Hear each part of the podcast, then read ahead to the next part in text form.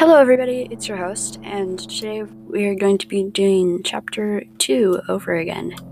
Uh, if you haven't remembered, uh, chapter 2 is called Sun and Sarah. Uh, this is my second, maybe no, third time recording this, uh, because there is a ton of background noises because I'm on my brother's computer. Yay! Credits to Sam. Uh, so let's get this started.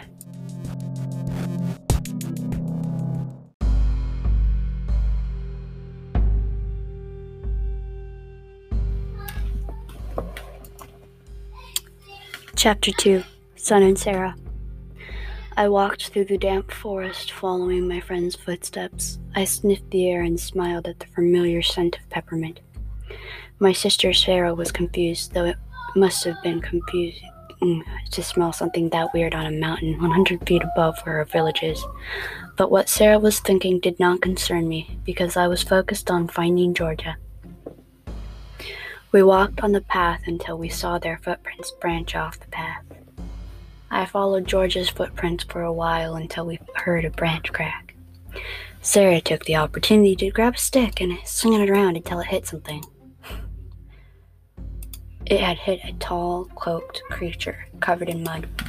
Sarah apologized and I laughed a little, but only my head, so no one heard me. The creature said it was fine and moved and moved out of the way so we could continue. We continued walking until we couldn't see. Sarah wanted to stop, but I was too determined. Page 5. Stop. I was too determined to stop, at least not until I found Georgia. We walked and walked until Sarah and my legs were too sore to walk anymore. Sarah knew I was determined to find Georgia, and despite her pain, she carried me until she felt fine surrounding us. I knew she was about to pass out, but I didn't want us to stop. I told her to keep going, but she was about to pass out. I told her to put me down because I wouldn't be able to hold the guilt. She passed out in my lap, and I covered her ears. If you don't come out right now and help us, I will go out there and find you myself. The closed creature came out of a bush and the smell of peppermints came back. Oh, okay. The cloaked creature grabbed me and my sister.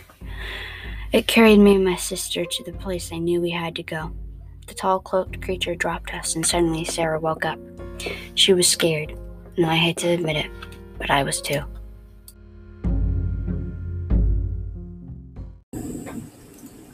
Hello, everybody. We are back. Right, let's do it again. We were falling. I knew we weren't going to die, but it hurts to admit I was still scared for myself and for my sister. Sarah was crying, and it hurt me to see her so scared, even knowing we would be okay in the end. As we got closer to the ground, Sarah's tears seemed to hurt my soul. I hugged her tight because I knew I wanted her to know. Everything is going to be okay, Sarah. Don't worry. She looked at me, and I think I even forgot where we were. Because when I looked down and saw the ground getting so close, I had Sarah even take. We hit the ground.